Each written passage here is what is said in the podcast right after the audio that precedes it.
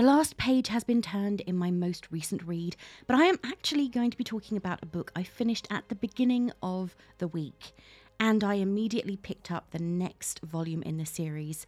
Right now, I am reaching the crescendo of the final book in this trilogy, and I have been slowing my roll just a little so that I can actually sink into the ending.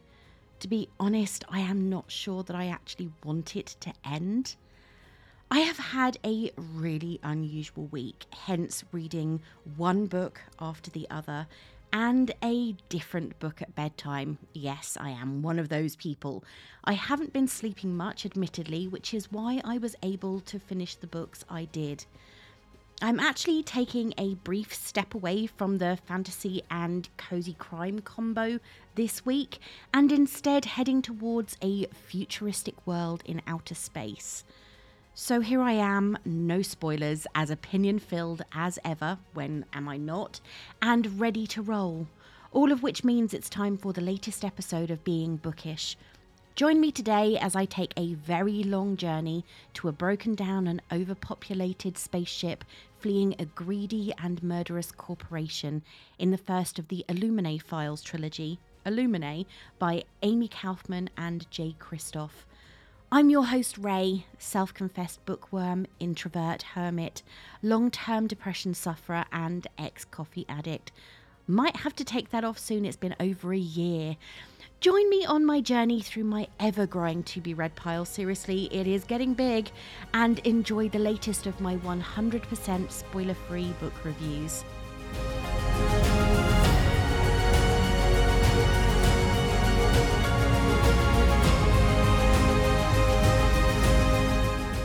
This week, I have been incredibly disciplined, seriously, when it comes to the purchase of new books. I haven't even dared to look at the Waterstones website to participate in their double and triple points Black Friday sale, because with Christmas coming up and an expensive hair appointment on the horizon, yay, watch as my hair becomes seriously more purple, I need to be a little bit more sensible.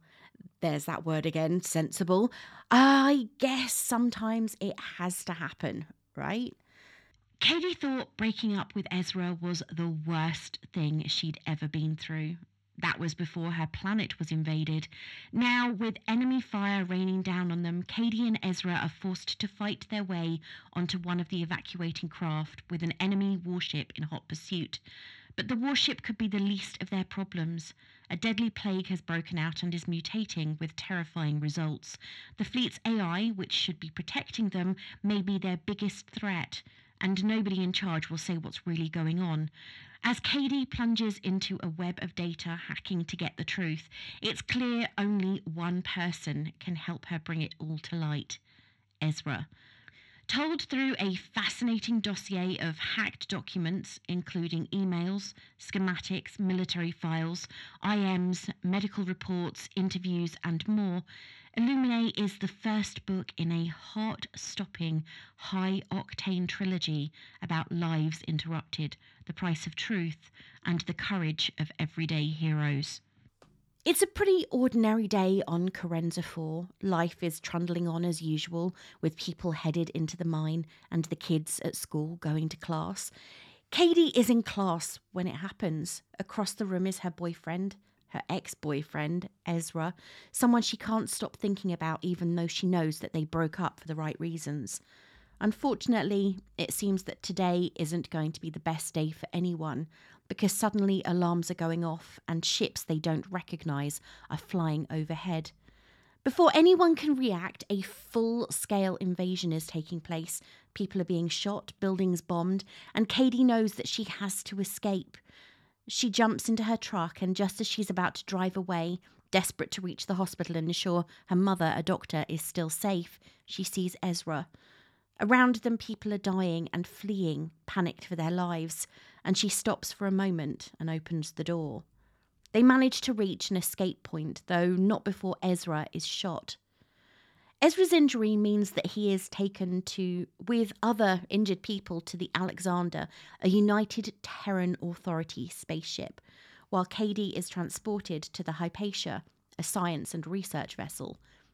Separated from the only person she knows and initially unsure if her mother has survived or not, Kady does a bit of digging around the Hypatia, or at least their computer systems, trying to find out what's going on and what has happened down on Kerenza four. On the Alexander, Ezra is forcibly recruited into the U T A as a fighter pilot, and after incredibly short training, he is placed in a difficult situation when he is ordered to fire on the third ship in their armada, the Copernicus. This is the moment when you realise there is something incredibly wrong with the Alexander, though Captain Torrance is doing his best to hide it from everyone and will do anything he can to prevent anyone from learning the truth, up to and including putting two of his higher ranked officers in front of a firing squad, which when I first read it, it was so brutal, but then I remembered this was a time of war and it sounds horrible, and it really is horrible, but when you're trying to protect thousands of people, you have to sacrifice the few for the many, which is an argument that does come up later. It seems that the onboard A I, AIDAN, is functional but faulty after narrowly avoiding destruction above Kerenza four. AIDAN believes he was acting in the best interests of the rest of the survivors when he ordered Copernicus and its residents eliminated, for they are carrying with them a plague that spreads quickly, a plague that the research department at BeiTech created and delivered to ensure that there were no witnesses to their unsanctioned, illegal invasion of Kerenza four. Unfortunately, his predictions are ignored, and after he is shut down and a few hundred survivors are on board the Alexander, the plague begins to spread, and pretty quickly. On the Hypatia, Kady has been determined as unfit for duty, and she made sure that that was the case because she doesn't want to get involved. She wants to dig and do her own investigation. So she is left somewhat to her own devices, giving her far more time to spy and nose, and subtly run interference, desperately trying to discover what is really going on, because it's clear something is. When Ezra is suddenly killed in action, Kady is devastated. She is now alone and has nothing to lose.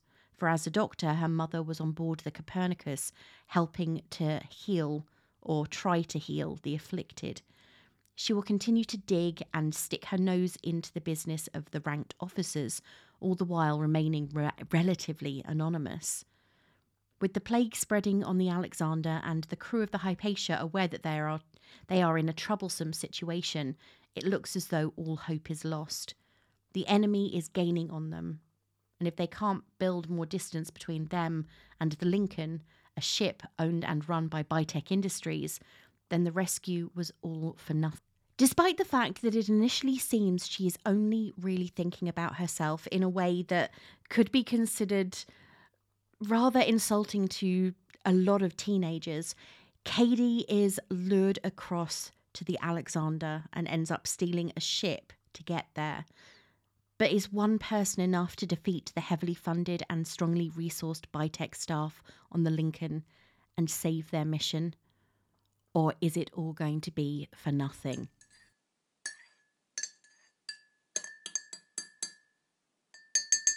Apart from the delivery of two really beautiful proofs this week, one for an upcoming read-along and the other just because I requested it, there haven't been any more book deliveries. Yeah, I know, I know, I was kind of shocked too. And that's probably a good thing as my T B R continues to grow and I really need to try and get some sort of handle on it, maybe. With the book buying ban back on full force, I think that I'm doing quite well. And it's not as though I don't have plenty of incredible books on the T B R to look forward to. In comparison with the Cozy Crime book from last week, Illuminae is a bit of a chunky baby at five hundred ninety-nine pages. In fact, the entire series is nearly two thousand pages in total. However, there are reasons why I found it a quick read that weren't entirely related to the fact that it really is an absorbing story, but I will go into those later. This book was first released in October two thousand fifteen, and it doesn't look as though it went through the whole hardback to paperback rigmarole, though several different issues with similar covers are available depending on where you're located. After the gorgeous covers and sprayed edges I managed to get when I picked up the Aurora Cycle, though being honest, the whole sprayed edge thing was actually a massive surprise when I opened the box. Ignoring the colour scheme used, the Illuminae File books kind of give off a sort of school science book vibe. And here's me not doing the whole judge a book by its cover thing, though it is proving quite tough. As with pretty much every single book I have purchased over the last few years, I didn't check this series out on any website before I went ahead and ordered it. In fact, I bought it on the recommendation of the same Instagrammer who suggested I take a look at Aurora. She's a big fan of Kristoff's work, and while I have yet to purchase any of his solo projects, I felt it was time for me to read another science fiction series, as it's actually been almost three months since I read the last one. Though I also have the second and third books in the Skyward series by Brandon Sanderson to read, I do keep on putting those off in favour of even bigger books, though I'm I'm not sure why. It might just be that I want to reread Skyward before I read the other two. Talking of checking out books before you buy, I am never going to say don't, especially if you really aren't sure. But it's not something I do personally, having been burnt far too many times by reviews that spoil the ending, reveal the killer, or the big plot twist. I guess I am just too weak, seriously, and find it too difficult to resist the "this review has been hidden as it contains spoilers" warning. Don't be a me. Resist the urge. Finding out the twist makes the reading experience less of one, and it's exactly why I don't check out the reviews before I've read the book. I honestly think that reviews are a really good reflection, though, of how different we all are. You only have to look at a couple of forums to see the debates on things like Marvel versus D C, or, if we're talking books, Fourth Wing and A Court of Thorns and Roses. While some will love one of them, others will be just as passionate about the other, and some might just like both and sit on the fence. Having recently read a lot of very popular books on Goodreads, I wasn't sure what to expect when I went to look through the reviews of Illuminae. As always, I do want to give you a balanced perspective, because hearing views from both ends of the spectrum is important. A five star and a one star are going to help you decide or not decide just as well as reading every single review. Sure, I may not share their views, and they may have found something entirely different in the book when they read it, but that doesn't make their opinion or mine any less valid. This is how we all felt about it. Of course, as I always say, don't let any of these reviews, including mine, sway you if you've already made your decision. Tilly gave the book one point five stars, but downrated it to one on Goodreads and said, "This book literally confused the hell out of me. I'm not kidding. About more than half of the time I spent with this book, I had simply no idea what was even going on. This was mostly due to the execution of its unique format. Let me just say that in the beginning, I thought that this format would be something I absolutely love, and I still think that at least its look is really nice, but that was mostly everything I liked about it. Sad but true. Nearly every time where a new weird diagram, chat history, or something else was introduced, I was still wondering what happened before. Maybe I, it would have been a good idea to use only one special format to make it a bit more easy to follow, but for me there were far too many. At first I thought that the beginning was supposed to be confusing, that I would get more explanation when the story goes on, but unfortunately that wasn't the case at all. Apart from the format, I also had a very difficult time to sympathise with the two main characters. Both of them, especially the girl, were these typical Y A characters which I'm honestly really tired of reading about. At first, they are just whiny and annoying teenagers who are mostly thinking about their broken relationship, even in dangerous situations, and then suddenly they are the heroes of the story. I also just don't think that the book gives enough information about the backstory of their relationship to make me, as a reader, really care for it.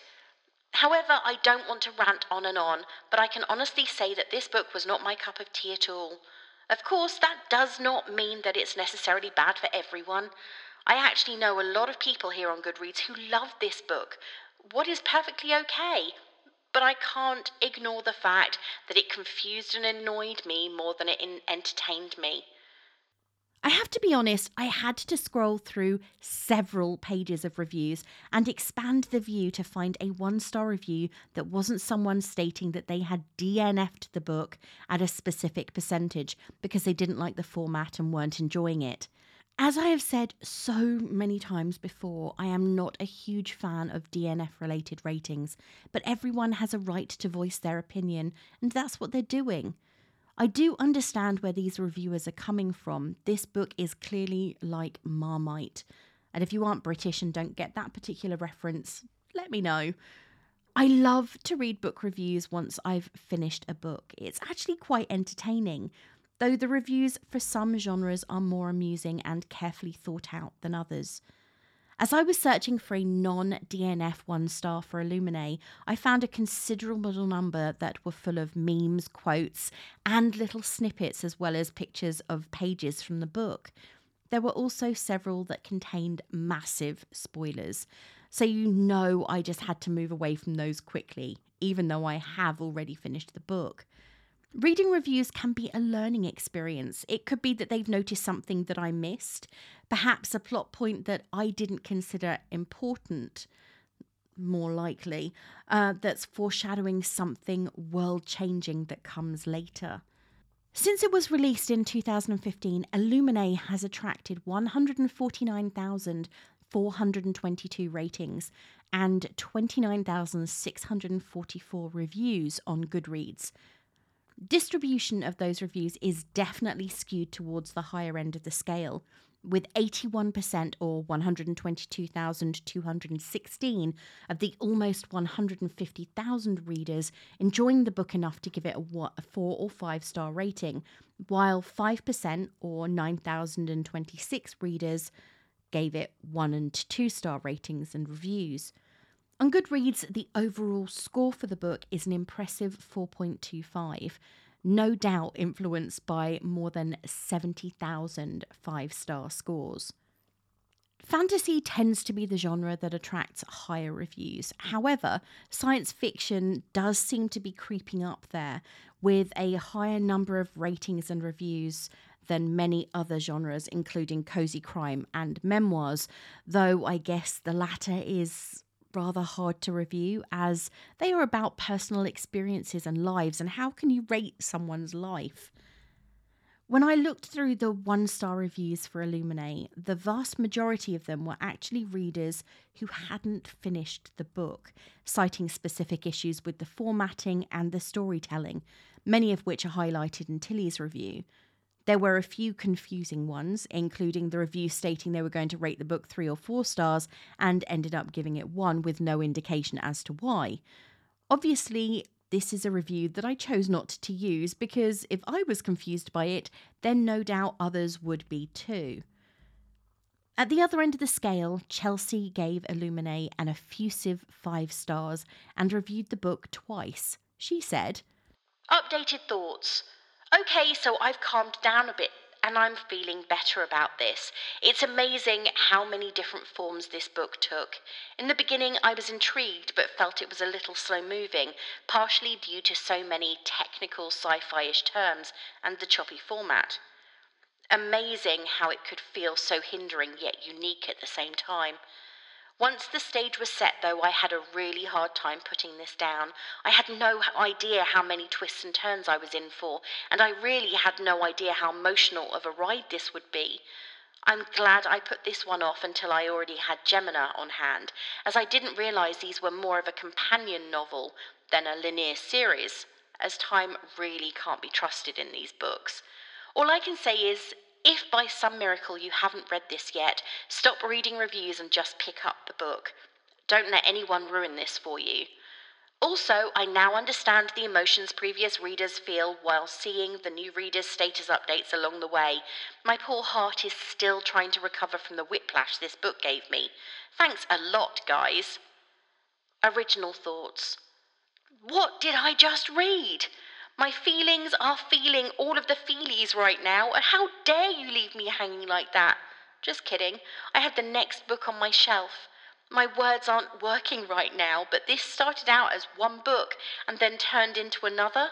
I feel like I've been privileged to these characters' most intimate details, and it makes me slightly uncomfortable, in the best way. I'll think on this and try to write a real review with words and thoughts and things. Mind blown. P S. Make this a movie. As is obvious from the two vastly different reviews I've included here, everyone has an opinion, and when it comes to books, they can be incredibly different. This time, the points that were made by those who gave it a lower rating were incredibly consistent, sharing many of the same opinions, while those who enjoyed it found different points to like and comment on. Of course, what I want and need from a book differs depending on the day, and what I'm looking for is not necessarily going to be the same as someone else. Right now, I am looking for escapism, just getting absorbed in the story and drifting off into another universe, as is the case with this particular series. Sometimes I think it would be really nice to have an idea of what other readers were thinking when they chose the book they reviewed. What were they looking for? Did they want escapism? Were they already familiar with the author? Was it an impulse buy? All of these things can contribute to the review that they end up writing and can make it a little easier to understand where they're coming from when they rate the book. There are always going to be a few people who see the same things in a book, but there are so many plot lines, characters and twists that can take place before it becomes too, far too convoluted, so this is hardly surprising. I guess this is why I think that you have to take every review you read with a pinch of salt. If you're looking for a book recommendation, then I am always happy to help. But as with many things, reading is very personal. I have a very long list of books that I will always suggest when someone asks. So if you're searching for your next read and only have just a little bit of time to find something, maybe you're in an airport bookshop, then start by thinking about the T V shows and book and films you've enjoyed and the sort of books you've already read, and go from there. Whenever someone asks me, what do you think I should read? And it happens far more often than you'd think, especially when I'm in the office, I start by asking them what they like and go from there. It's not a guaranteed method for finding your next favourite read, but it's a good place to start. There is no guarantee, of course, that any book you're recommended is going to be in your top ten, but it's worth taking that risk.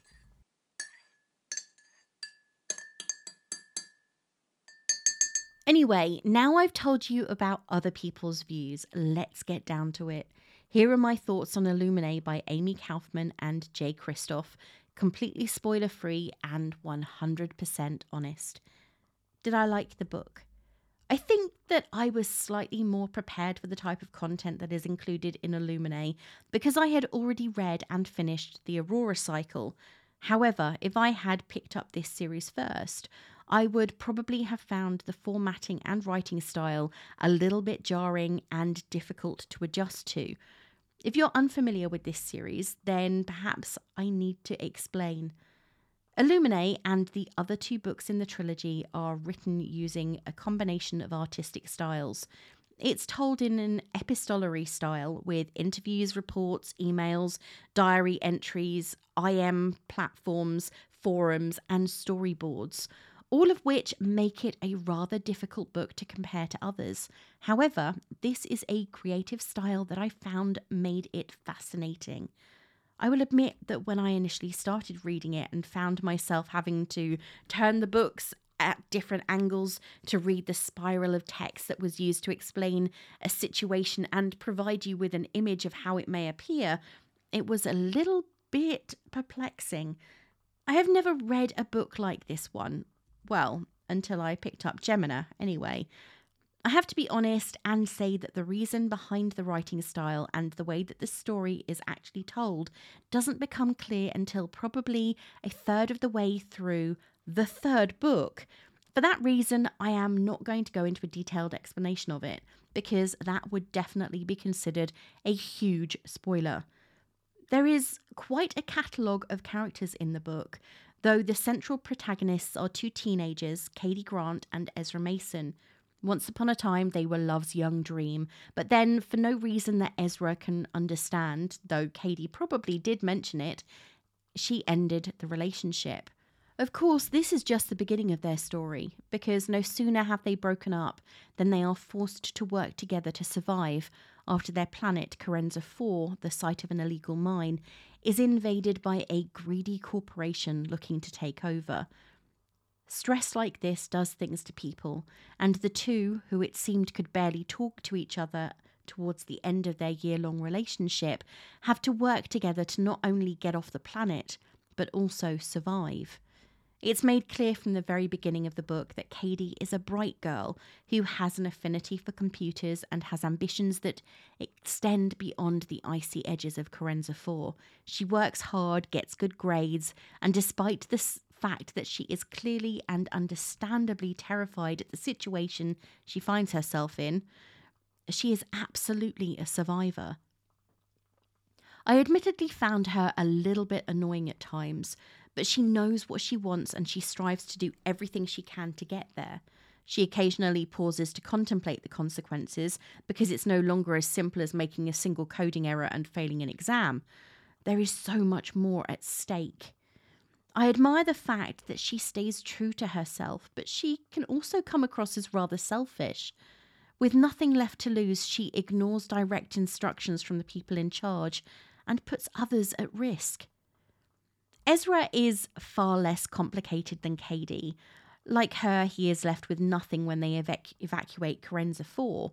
He has been shot, and Kady not only accosts a group of invading soldiers to get him to the help he desperately needs so he doesn't bleed out, but he watches as the mine where his father has been working is covered in an angry cloud that is very obviously not atmospheric. Despite having to come to terms with the loss of his father, he knows that they both have to survive, and he is willing to do anything needed to ensure that that is the case. Having been separated from Kady because he required medical attention, Ezra is allowed time to recover, though not much, before he is conscripted by the United Terran Authority, or U T A. He is athletic, fit, strong, and has nothing left to lose and everything to gain. And with the U T A having suffered severe hits to their force strength, they have no choice but to encourage, for that read make, the refugees from Kerenza four replace those losses. Though he's not exactly enthusiastic, Ezra accepts his lot and makes an effort to make friends with those he is going to be working with. Out of the two, he is far more personable than Kady, and it seems as though he just wants to get through the experience without causing too many ructions. I found that Ezra, for all that he lacked a lot of depth, was a loyal friend and someone you know you could absolutely trust to have your back. He feels a lot, and that makes him likeable. He and Kady balance each other out, and that's why they sort of work together as a couple and as conspirators, I suppose. They both know grief, and while Ezra seems to cope with it that much better, it's still there, and you can see that he simply doesn't want to lose anyone else and do will do what he can, whatever he can, to prevent that from happening. He is a gung-ho, all guns blazing kind of guy, and that comes across from the very beginning. There are truly a lot of characters in this book: soldiers, invaders, ship captains, parents, children. And then there is AIDAN. I truly do not know why. Okay, I, I sort of do, I suppose. But AIDAN is my favourite character in the book. This will probably sound weirder when I tell you that AIDAN is a somewhat psychotic, HAL-like artificial intelligence that runs one of the sh- rescue ships, the Alexander, at least until his programming turns against the very people he is meant to protect, and he sends cyclone fighters to attack and blow up the Copernicus, killing thousands of refugees and U T A staff. The book touches upon the horror of war and the terrifying decisions that people have to make when there is a lot at stake. Torrance didn't want to make those decisions, even when presented with the information that thousands of people on the Copernicus were suffering from a horrific disease spread with a single breath, sending the people into violent insanity. The prospect that this disease could spread to the other ships and further once they reached the Heimdall was enough for AIDAN to take the decision away from the humans who wouldn't be able to live with it. There is a certain logic behind it, which sounds awful, just as there was behind the snap in Infinity War, another story altogether, but that doesn't make it any easier to live with or write. As a computer, albeit one that's growing and learning every day, AIDAN is unfamiliar with emotion he doesn't feel. Well, he didn't. And then he discovers love when he meets Kady. The relationship between Kady and AIDAN is strangely sweet in its innocence. Yes, he is a deadly computer, and what he has done is incredibly horrific, terrifying. But as the book continues, we get to know that he works using mathematical equations, and when stripping the emotion out of things, decisions are far easier to make, though they aren't looking at anything other than the bottom line. So if I were asked to pick, I would say that throughout the entire series, I mean all three books, AIDAN is my favourite character. While they all grow and learn, he has the furthest to come, and we see a considerable number of the events through his eyes, the cameras on the various ships he is allowed to make his home, and he develops into a character who is finally able to understand, to a degree at least, why humans do what they do. He has to make the hard decisions that they are struggling to make. Initially, I wasn't a huge fan of the way that the book was written. The fact that from one page to the next, the style could change. Something that admittedly becomes more obvious when I reached the third book. The diary entries, the observational reports, spirals of text, images, and pages of AIDAN's broken self-reflection all felt confusing. However, the more I read, the more appealing it became. It took time, but I was finally able to get into the story and become involved in the events on the Alexander and the Hypatia. Once I had read a few chapters, the unique way that the story was told and continues through the other two books became clearer and started to make much more sense. I have read my way through almost the entire trilogy in a few days, and honestly think that if you like a story that is told using multiple techniques, has some incredibly creative artwork using code, broken words, and binary, then definitely give this book a try. I wasn't sure if I would enjoy it, and initially did not find it as enjoyable as the Aurora Cycle, which is why I purchased this series in the first place, but it's proving just as enjoyable and absorbing. What surprised me most about the book?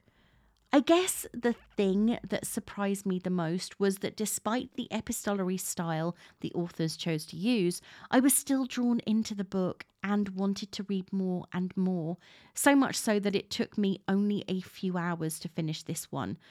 Though there were a few moments when I didn't think I would be given the opportunity to get to know the characters because of the to and fro in the writing style, this didn't prove to be the case, for which I admit I am incredibly relieved.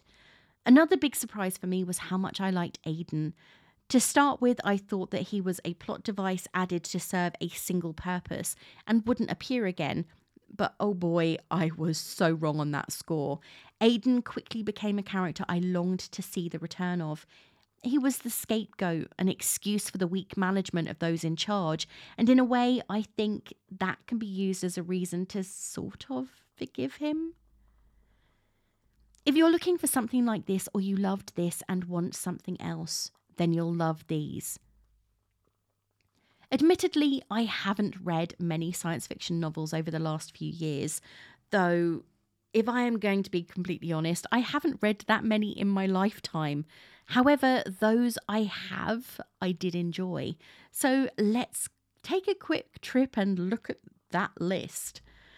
I have to start with the series that led me to this one, despite the fact that The Illuminae Files was released first.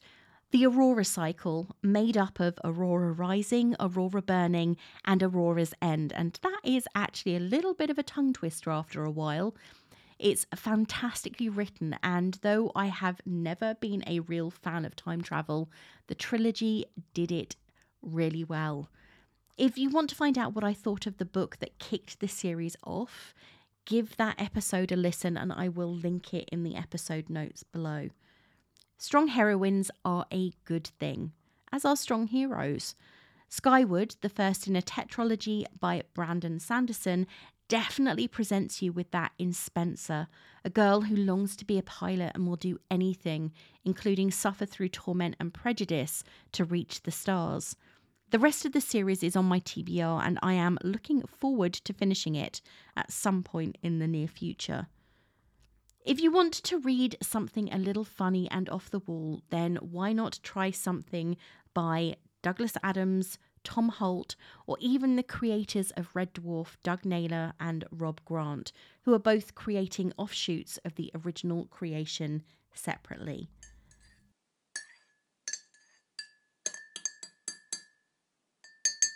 The last week has been rather a quiet one. I haven't had many knocks on the door, and though I have been very tempted to order something new, I have resisted the urge and just gone to my bookcase and picked something off that instead.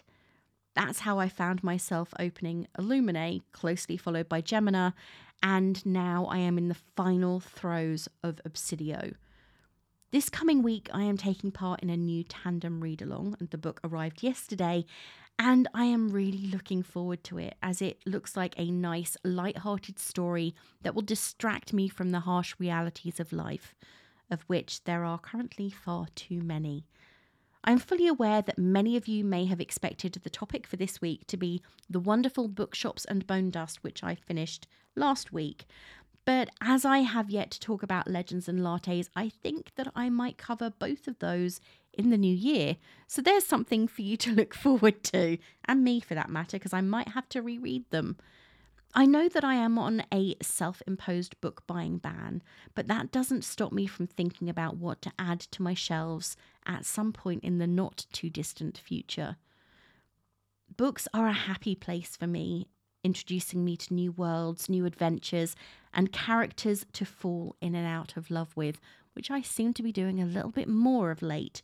So if you have any book recommendations, please email me at beingbookish pod at gmail dot com or D M me on Instagram, where I post pictures of my current and planned reads.